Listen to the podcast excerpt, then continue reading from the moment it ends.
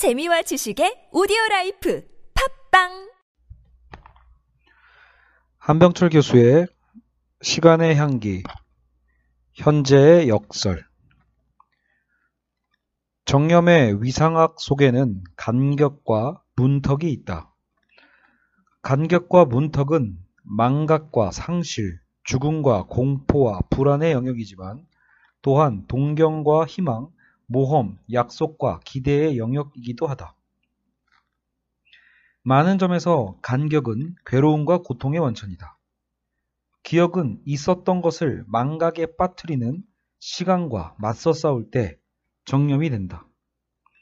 고대하는 것, 약속된 것의 출현, 즉 최종적 소유의 순간, 최종적 도래의 순간이 지연될 때 기다림은 괴로움을 낳는다. 시간적 간격은 두 개의 상태 또는 두 개의 사건 사이에 펼쳐진다. 불확정성이 과다해지면 불안과 두려움의 감정, 즉 문턱의 감정이 생겨난다. 미지로의 이행은 불안과 두려움을 불러일으킨다. 머뭇거림은 문턱에서의 걸음걸이이다.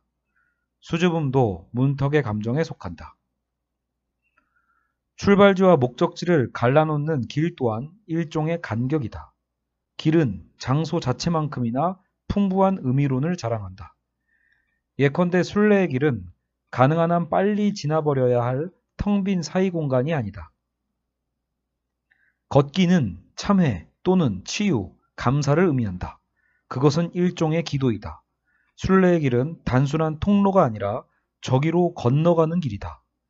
시간적인 관점에서 순례자는 구원이 약속된 미래로 가는 길 위에 있다.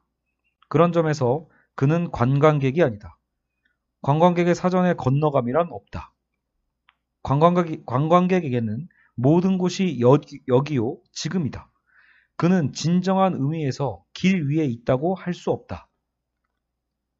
모든 곳이 여기와 지금이 됨에 따라 사이 공간은 헐벗고 모든 의미를 상실한다. 우리가 전적으로 목표에만 집중한다면 목표 지점에 이르는 공간적 간격은 그저 최대한 빨리 극복해야 할 장애물에 지나지 않을 것이다. 순전히 목표 지향적인 태도는 사이 공간의 의미를 파괴한다. 가속화는 사이 공간의 극복에 필요한 사이 시간을 완전히 없애버리려는 시도이다. 길에서는 더 이상 향기가 나지 않는다. 시공간적, 시공간적 간격이 오직 상실과 지체라는 부정적 측면으로만 느껴질 때 사람들은 그것을 완전히 없애버리려고 노력하게 된다. 전자 저장 장치나 다른 기술적 가능성은 망각을 초래하는 시간적 간격을 제거한다. 이들은 지나간 것을 순식간에 호출하여 써먹을 수 있게 해준다. 즉시성의 실현에 방해가 되는 간격은 제거된다. 전자우표는 공간적 간격으로서의 길을 완전히 지워버림으로써 즉시성을 구현한다.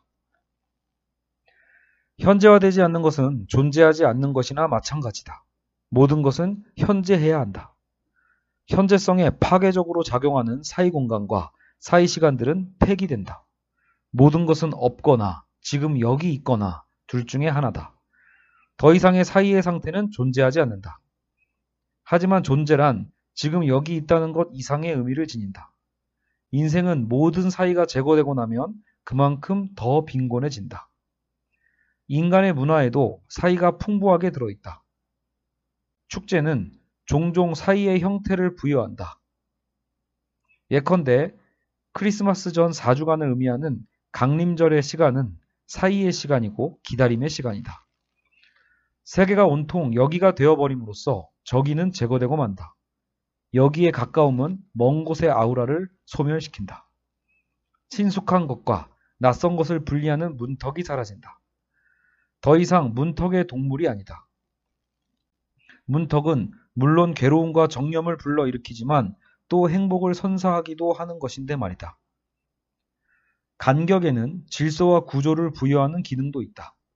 간격이 없다면 일정한 구조도 방향도 없이 나란히 늘어선 혹은 혼란스럽게 뒤섞여 있는 사건들만 남을 것이다.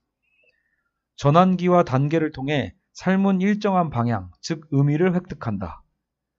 간격이 없어짐에 따라 생겨나는 것은 지향점 없는 공간이다. 하나의 사건이 다음 사건으로 빠르게 넘어가 버리는 상황에서는 완결을 향한 강한 의지도 생겨나지 않는다. 지향점 없는 공간에서는 지금까지의 활동을 언제든지 그만두고 새로 시작할 수 있는 것이다. 수많은 연결 가능성으로 이루어진 공간에는 연속성이란 것이 없다. 여기서 사람들은 언제나 새로운 결정을 하고 끊임없이 새로운 가능성을 붙잡으려 애쓰게 된다. 그 결과 시간은 불연속적으로 된다. 어떤 결정도 최종적이지 못하다. 웹 공간 역시 지향점 없는 공간이다. 그것은 수많은 연결 가능성, 즉 링크들로 짜여 있다. 이상적인 웹 공간에서는 언제든지 방향 전환이 가능하다. 최종적인 것은 없다. 가다, 나아가다, 행진하다가 아니라 서핑하다, 브라우징하다가 웹 공간에서의 걸음걸이에 대한 표현이다. 이러한 운동 형식은 어떤 방향에도 묶여있지 않고 그것은 길 또한 알지 못한다. 지금에는 지속이 없다. 무수한 가능성과 대안들이 넘쳐나는 까닭에 한 자리에 오래 머물지 않을 수 없게 만드는 강제나 필연성은 생겨나지 않는다. 오래 머물러 있으면 그저 지루해질 따름이다. 단선적인 세계 질서의 종언이 손실만을 초래하는 것은 아니다. 이로 인해 새로운 존재 형식과 지각 형식이 가능해지고 또 필요해지기도 한다. 술과 음악도 이러한 새로운 지각 형식을 반영한다. 미적 긴장은 서사적 전개를 통해서가 아니라 사건들의 중첩과 조밀화를 통해서 발생한다. 그러나 질주하는 듯 빠른 장면의 연속은 인간을 사색하며 머무르도록 놓아두지 않는다.